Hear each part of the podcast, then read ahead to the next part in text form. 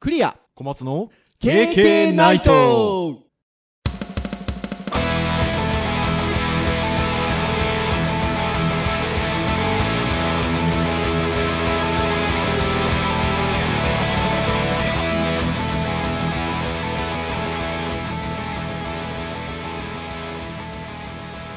はいということで始まりましたよ始まりました。 KK ナイト9回目9回目です。 9回目ですよもう毎回数えますからね はいもう10回目は目前とね迫っておりますけれど記も念な9回目ですよ はいということで、えーお送りしていきたいと思いますが、えーお送りするのはクリアとえ。はい、小松です。ははいよろしくお願いいたします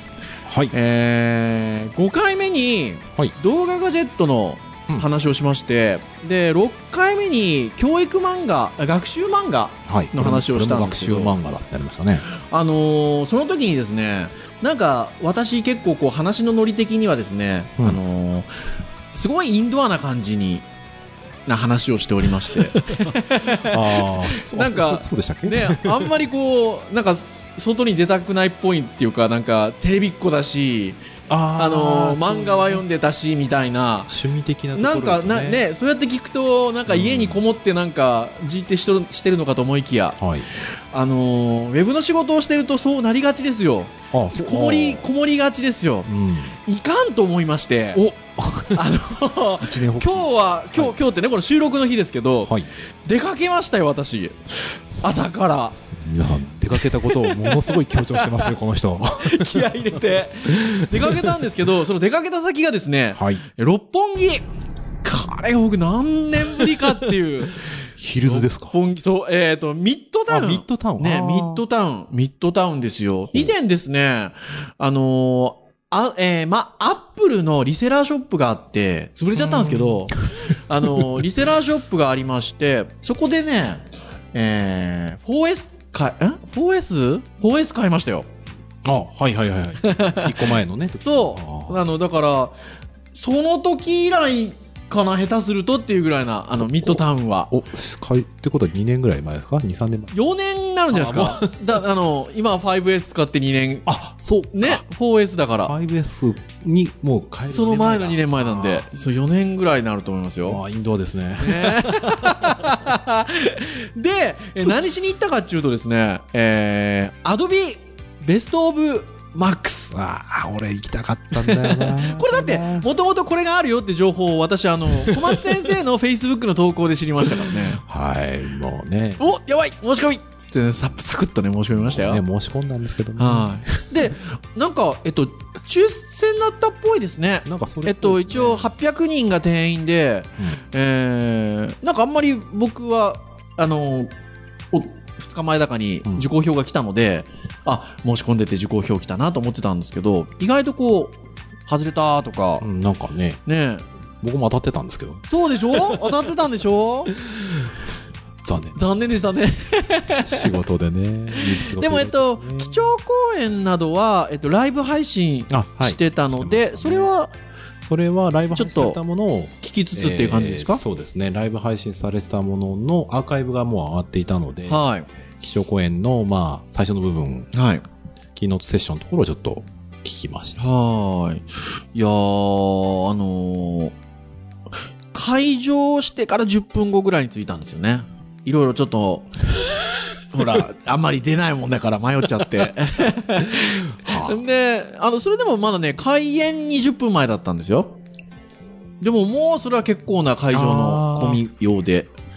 はーい。予定よりかちょっと、じゃあ時間かかって。そう時間かかってね本当は開場する前ぐらいについてあのランチセッションっていうランチボックスがつくせんセッションが200人先着200名みたいなのあったのでそれをゲットするぞっていうね勢いで行ったんですが あの全然鼻にも引っかからず、都会の壁に跳ねそう返都会の壁に跳ね返されましたよちょっと田舎者に冷たいですよね都会はす。いや、まあ、な慣れてないとこそろうにね、そうそう行きましたからね。そうなのでまあでもすごくあの久しぶりにあのアドビのイベントも僕参加したんですけど、はいはいはい。あのー楽しかったですよどんな、どんな、どん全体的にどんな感じのえーっと、全体で、あ、全体的スケジュールは、えっと、基調講演がまず、まあ、あありまして、ありましたねはいえっと、1時間ぐらいかな。うんえっと、まあ、あの、代表のサブリさんがはいお話をされて、あと各ジャンル、うん。まあ、デザインだったりウェブだったり映像だったりあのフォトグラフィックだったり、まあ、各各ジャンルの、まあ、エヴァンジェリストの方とか、えー専門の方が、えー軽いこうちょっとこう、はいなんていうデモストレーション的なものをこうちょっとリレー形式でうんうんうん。あの辿っていって紹介をするような流れっていうのが最初の1時間ぐらい。そこまではね、入あってりるんまでしたすかよねね。そこまではなんかアーカイブで見れるんですよね、だからあのこの、えーポッドキャスト聞いてあそんなのあったんだっていう人は多分ベストオブマックスとかであ、で、ワードで検索をしていただくと、はい多分あの見ていただくことできますよね多分ね、おスそトらくリーミング配信のページに行ったらもうアーカイブが見れるようになってはいなのまあユでーストリームはちょっとね、あのあの、もしかすると、早めに見ないとログああそうですね。ね1ヶ月ぐらいはあると思うんで。なので、まあ、そそれがあり、で、えっと、その後続けて、えっと、その全体のちょっと講演という形で、えっと、ゲストスピーカーの方がはい。いらして、えっと、トークをなさいましたね、30分ぐらい。えー原野森弘さん。はい。でその後なんかセッションその後はセッョン。ションです。えっと、なので、えっと、45分のセッションが、えっと、まあ、時間割的なところで言うと、うんえっと、5ライン、45分ずつずっと5ライン、あえー5ラインというか、えっと、45分ずつのセッションが、えっと、時間帯で言うと5つずっと続けて、うん夕方ぐらいまで。そう。僕もね、申し込む時なんか見てたんだと、ウェブ系のやつなんか、フォトショはッいプと、なんか映像系がありましそたのね1。個の時間帯に対して4ラインぐらいあるんです、うん四四 4, 部屋ぐらいあるんですなので、えーこう選んで見ていくような形ですね大体ウェブのところのテーマのところ、大体混雑のマークついてるんあですよそういやほんそうなんですよだからあやっぱウェブウェブの人が多いんだなと思って僕、うん単純に人口的にはそんな比率は多いねですえよいや本当そうなんですよねだから部屋的には多少その大きい部屋小さい部屋ってあったのかもしれないですけどそんなになんか見た感じはボリューム的に変わらないうん気がして、だから単純にやっぱり混雑ってついてるのは全体で800で考えると人会場あたりが200あだから200ぐらいの感じですかね200そうですねは割と大きめですねいなのであのーそんな感じでしたでそのえっと5ライン終わったらえっとビアバッシュちはいはいはいょっとドリンク飲めたりとなんかかスニークピークってあ新そうしいそうそなんうか新しいもの技の術の紹話を介だったりとか、まあ、そのあたりまでかなちょっと僕私その時間までいなかったんですけど、あのそんなのが全体の流れでしたねあの私あのね大学の先生ですからわざわざ言わなく会会議がねそう、なのでが委員会がちょっと大学の委員会がありましてあのーだからえっ、と4つ目まで見たんですよ、セッションンのだから5つ目がちょっと見れなかったんですけど5個目のやつでねちょっとねそう、そしたらです よ。で、あのーこの収録をするのに小松先生と今日会ったらですね、あのー、5つ目のあのセッション見ましたかっていう、なんか特定のセッションのまず話題が来たわけです よ。で、いなかったっていう話をしたら、なんかね、よかったみたいですね。あの、小松先生はセセッションの方はツイッターで追ってらっしゃったんそでうすかね。仕事仕事の合間でツイはいッターのそのハッシュタグのアドビライブっていうのがあったのではい。それで見てたらあのープロットの会社はい。えーグッドパッチさん。グッドパッチさんはい。の方がそのなんか UX はい。デザイナーさんのなんか話をされてるということで、はい。ね、ちょっと今期の我々のカリキュラムでもね、あ、まあね、そうですちょっとね。近いところの話があるから、なんか聞けたらいいなと思ったら、割となんかこう、割と刺さったっておっしゃってましたよね。なんかこと言葉言葉が割となんはか、ツイッターのハッシュ見てたら、あ、なんか、これ面白そうなやつだったなと思 って残念と思ったんですけどうですか。僕多分入れてたんですよ、多分それ。ああ、はいはいはいはいはいはい。あのーなんだっけ、えっ、と、プロットってね、あのーウェブのプロトタイプを、ウェブとかウェブアプリとかのプロトタイプを作るためのツール、ね、あの、はいグッドパッチさん開発してらっしゃるので、まあ有名な会社ですけど、まあそういう意味で言うとね、あの、その辺の話が逆に中心になっちゃうと、ちょっとアドビから離れていくような感があります が、まあ割と、はあいの、あそれががゆえに、ちょっと面白かったとこもあるんですかね。デザインワークフローですね。U- Web UI デザイナーが知っておくべきこれからのデザインワークフローっていう、はい。いろいろ応用効きそうな話で聞いてみたかったですね。そうですよだからそれは私は聞けない だからいやいたら多分それだったんですよ、ううんんあの確実にそうそうそうそうなんですけど聞けなかったですねだからそれ以外の4つはのいセッションは、あの私あのやっぱ全部ウェウェブっていう、あのジャンルのところはをい全部聞きましたね、でもなんか刺さ刺さった感じだと、なんか最初の原野さんの話がなんか。そうなんですよよよただこれも さっきのグッドパッチさんの話じゃないですけど、はい。まあ、あんまアドビアドビしてないんですよそのアドビのツールがどうだこうだって話はほぼないので、うん、そのいわゆるクリエイ、えっと10 tips for creatives っていうタイトルの、えっ、と、講演だったので、まあ、クリエイティブにおいての10のチップスっていうことだったので、うん、まあまあまあ、そこはね、あのやっぱりアプリケーションがなんかね、自分の武器にはなるけど、やっぱ戦い方はまたね、いや、そうなんですよね。別のところだと思いますので、そうそうそうそうなので、いやーは、本当その、10個の言葉を、えっと、いわゆる、えっと、英語の表記と、えーそれを日本語に訳した表記で、あのースライドでポンってその言葉だけ出して、うんそれについて説明をされていくっていう、まあ、基本的にはスタイルだったんですけど、はい。なんか結構響く言葉が、おー10、10あり点、まして10 tips for creatives。はい。クリエイティブの仕事をする中で自分が考えてこちらのものをお話ししますっていうはい話を出てますね。はちょっとね、僕の方も今、あのー、ヤフーの、い。はい。あの、リアルタイム検索で、はいはいはいはいはい。えーハッシュタグの、ハッシュ、えー、アドビライブっていうので、ねえ一応バーッと見てツイ、ッターってこうやって、あの ーね、ん言語化されるのが、っていうか、なん、なんて言うんでしょうね。素晴らしい、すごいですね。で、多分これある意味がね、、あの、もっとみんな刺さったってなると、誰かがね、うんトップゲッターとかでまとはめいてくはいれはるいはいわけはでいすよ。はいはいはいはい。で割とね、我々、まあ、まとめサイトの方がなんか見るケースの方が多いんですけど、うんまあ今日みたいにもう今日起きた話なんかだと、やっぱりこうリアルタイム検索とかの方が割と見れますね。はで、なんか10個あるんですが、はいこの中でちょっといくつか僕ね刺さったやつを、い。いや、もう本当に、、あの、わって思ったのは、ベタではありましたけど、5番目に紹介されてたものがあって、はい。えっ、と、5番え目っのとやねつ、は、アイ、アイデアは自分の人生からしか生まれない。はい。えー今ね、僕タイムラインで見はいるんですけど、えーなぜそれが楽しいのか、はいなぜそれが気持ちいいのか、はえーなぜ自分がそれに感動したのか、出発点は自分の心の中である。まあ、これある方の、あい。のはい。ツイッター書いてあ、でもそういうふうにに言ってたんですよ。そうそうそうそうそう。いや、でもそうですよね。うーん。この話の流れでされてたのか、えっと、他のチップスのところで同じように話してたのか、はあ、違うとこだ。えっとね、もアイデアのは関連でもう一個おっしゃってたんですよ。あ、はいはい。アイデアは寝て待てっていう。ああ、7番目になんか出てますね。はい。アイディアを考え出すとき、徹夜は絶対にダメ。はいえー仕事をしてるのはあなたではなく、あなたの脳を考えて仕事をしている。なんかね、その、だから、アイデアって、えー原野さんがおっしゃってたのは、その、ね、徹夜をししてもアイデアっていうのは生まれてこなくて、あの、あなたが考えてるんじゃなくて、うん。あなたの脳が考えてるんだっていう話をしてたんですよね。ほんで、あの、なので、まあよくその、あの、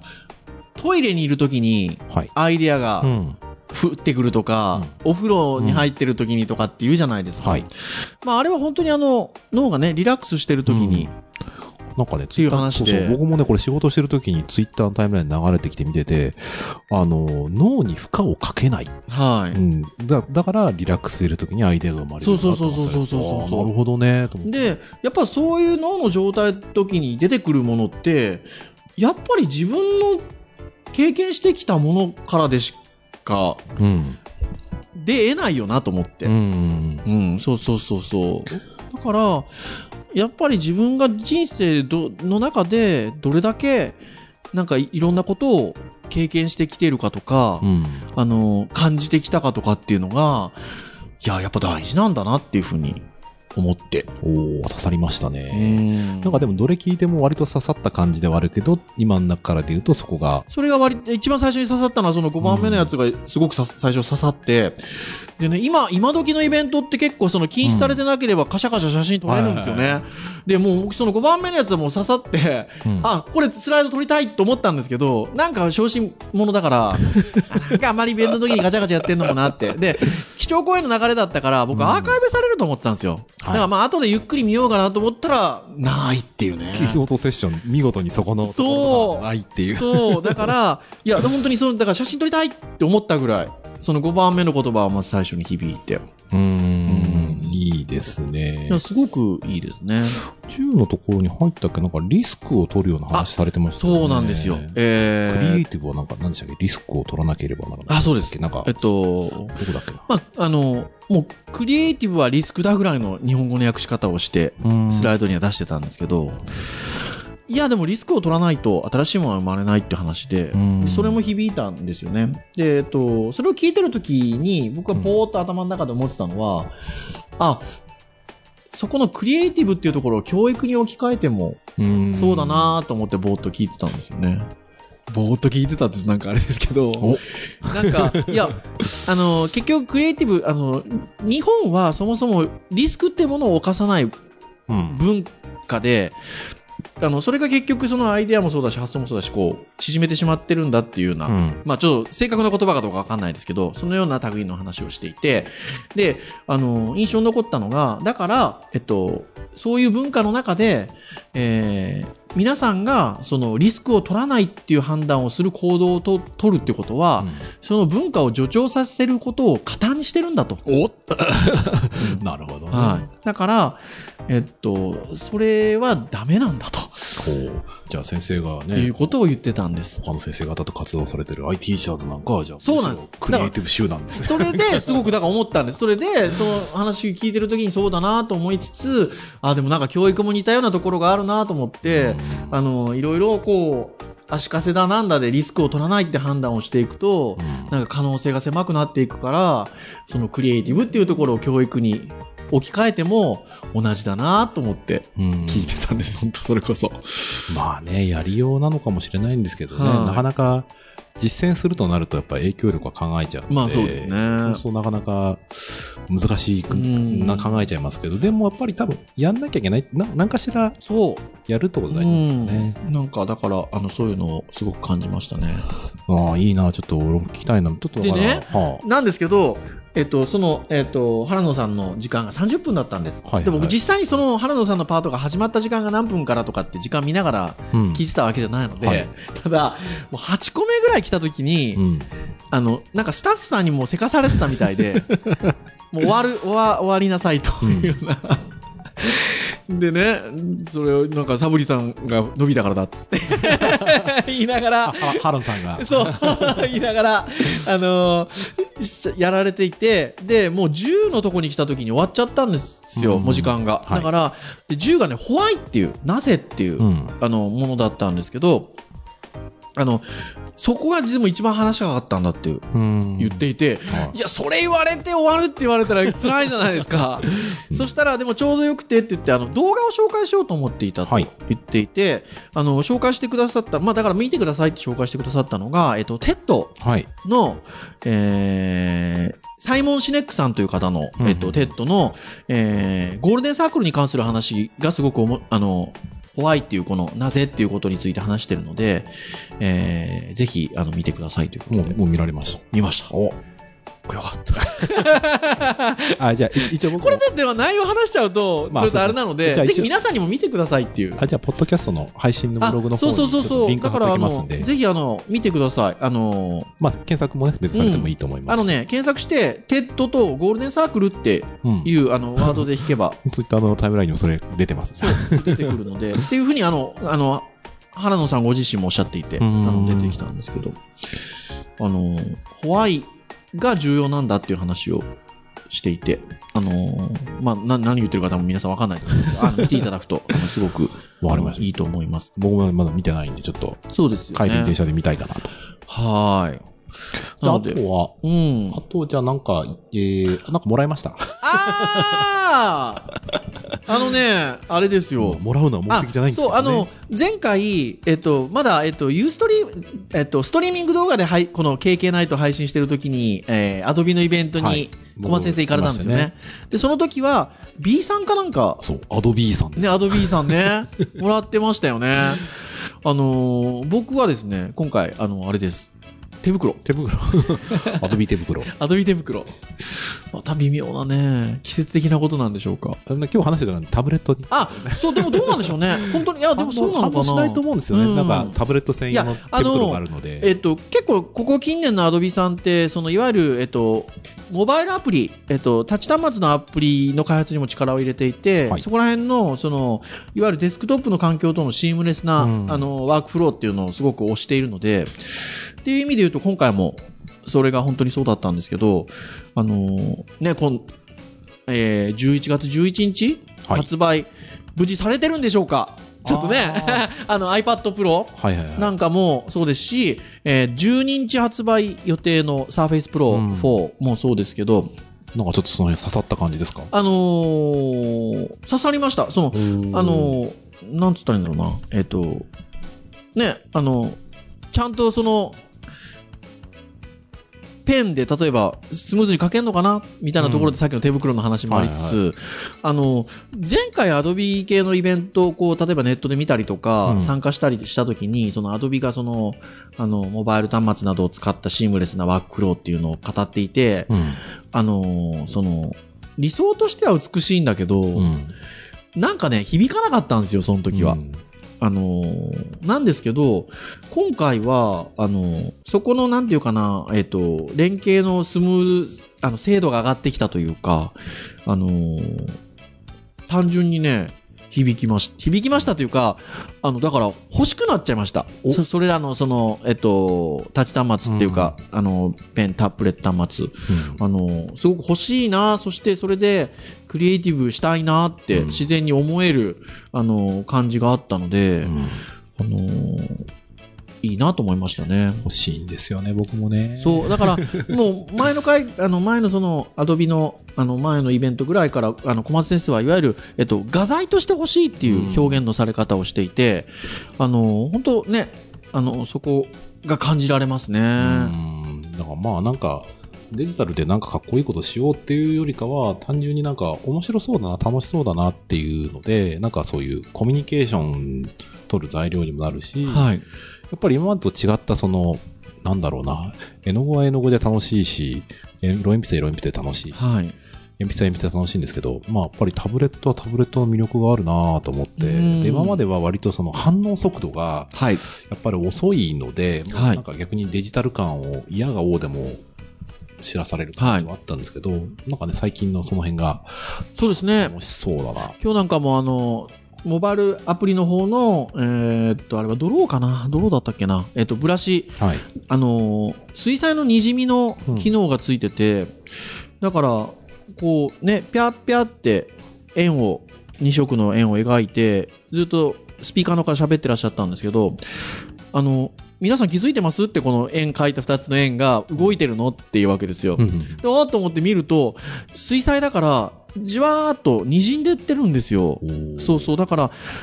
そういうのも、あの、デジタルらしからぬ感じですよねう。。うんん。で、そういった、あの、デジタル上でよりアナアナログな表現ができて、うんえっと、それをデジタル最大のメリットである、えっと、シームレスに他のアプリにうん。移行したりとか、連携していくっていうのが、なんかすごくバランスがうん良くなってきたなっていう感じがなんかしましたね。ね、始まったばっかりだと思ってったら、もうなんか、そうそうそうそうそうだんだんだんだん成熟に近づいてる感じが。うんそこの話ちょっと前に聞いた時には、今日ね、あの、この始まる前に聞いた時には、はい。なんかあれですね、滲んでる最中のちょうどいい滲みのところであそう止めるとかってそう、話をちょうどいいいにじみのところで、じゃあここで保存しましょうかみたいなので保存したりしてるんですね、よね。なんか、どっかからこう、邪道だって話も聞こえてた気もするけど、でもなんかそういう、今までにない、その、自分でその、味を出す見極め方っていうのが、はい。逆に言うと、何度も何度もやるっていう、もちろん良さもあるものの、それでしか出せない、逆にね、それで、もっと追求しようっていうのはそこにもっとできるかもしれないので、そうそうそうそう。いいなぁといや、本当にいいですね。だからね、あの iPad Pro も、あの Surface Pro も、お高いですけ ど、 だからね、そういう意味だとね、最近は、その、なんだろうな、マシンが欲しいっていうよりかは、割とね、OS、例えば Windows のマシンが欲しいとか、はい。えっ、と、ああの Mac のマシンが欲しいっていう話で、あくまでもその OS に紐づいたマシンだったんですけど、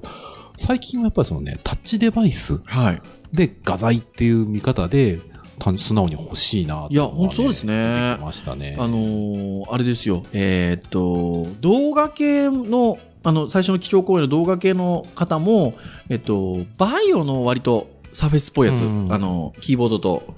それ使ってらっしゃったんですけど、はいはいプレミアああを、あもうキーボードなしはいではい、画面だけで使ってましたよ。なんかね、僕もそれちょっと、気象公演ちょこっとだけ見ましたけど、はなんかスワイプでこう、そうそうそう そうそう。素材のデータをこう広げてみたりとか。そう、タイムラインこう縮めて早くす進めたり戻したりとかっていうのももう指の操作で。みたりとかうん、そう。やるとね、マウスとかって、その細かい作業するのにすごく得意なんだけど、その辺の作業は手で全然いいですね。うん。だから、いやー、本当に、ちょっと来てますね。そのなん か、その、うん。まあ、やっぱり最初タブレット端末が出たての頃っていうのは、あれでクリエイティブをするっていううん感じではなかったですけど、うんいやー、来てます、来てます。ね、ここ何年かで割とそれは普通になってくる可能性をすごく感じるそのうで。ね、感じまますね。ね。だからあれですよ、うちの学校に入ってる子たちもね、そう。逆にパソコン触らずに、スマートフォン、タブレットでやってくる子たちがいや、本当増に。える可能性出てきましたねえ、ありますよね。。なので、いや、でも、そういう、あのー、ちょっと先の未来っていうのはうん楽しいですし、ワクワクします ね。うん、ななんて話をね、なんはかよくできると我々も はい。楽しくやってますが、ぜひね、まあ、あの皆さんも、そうですね。僕も行きたかったんですけどね、まあ、ぜひ。ですよ。だからほら、私みたいにこう ね、あのー、たまに出ると、こうやって感動するわけですよ。ですので、ぜひ皆さんも ね、行っていただけると。僕はまあまあまあまあまあ言っ てますよ。はい。はい。じゃあ、このぐらいにしておきましょうか。はい。ということで、はいえー、経験ないとですが、えー、iTunes ストアから、まあ、あの、購読登録もはいできますね。あとは、えー、配信のはい公式サイトもございますし、あとは Facebook ページもはい。ございます。ですので、まあ、あのー iTunes ストアであれば、レビューいただいたりとか、はいあの、Facebook ページや公式サイトであれば、コメントいただいたりとか、ね、できポるかポスなトカット関係ポス、ポストキャット関係のソフトを使うと、割と自動的に入ってくるようになってあるし。、そうですねまあ、。その辺がちょっと面倒くさいなと思う人は、あの、直接ね配信サイトの方にも直接あ直の接聞いていただけますもんね。聞くボタンがあるので、うんありますのであの気軽に聞いていただけるといいかなとそして感想をね。はい、ぜひお寄せいただければと思いますはい。はいそれでは、えー以上にいたしましょうかね、本日お届けをいたしましたのは、えークリアと小松でした。それでは皆さんまた次回お会いいたしましょうさようならさようなら。 「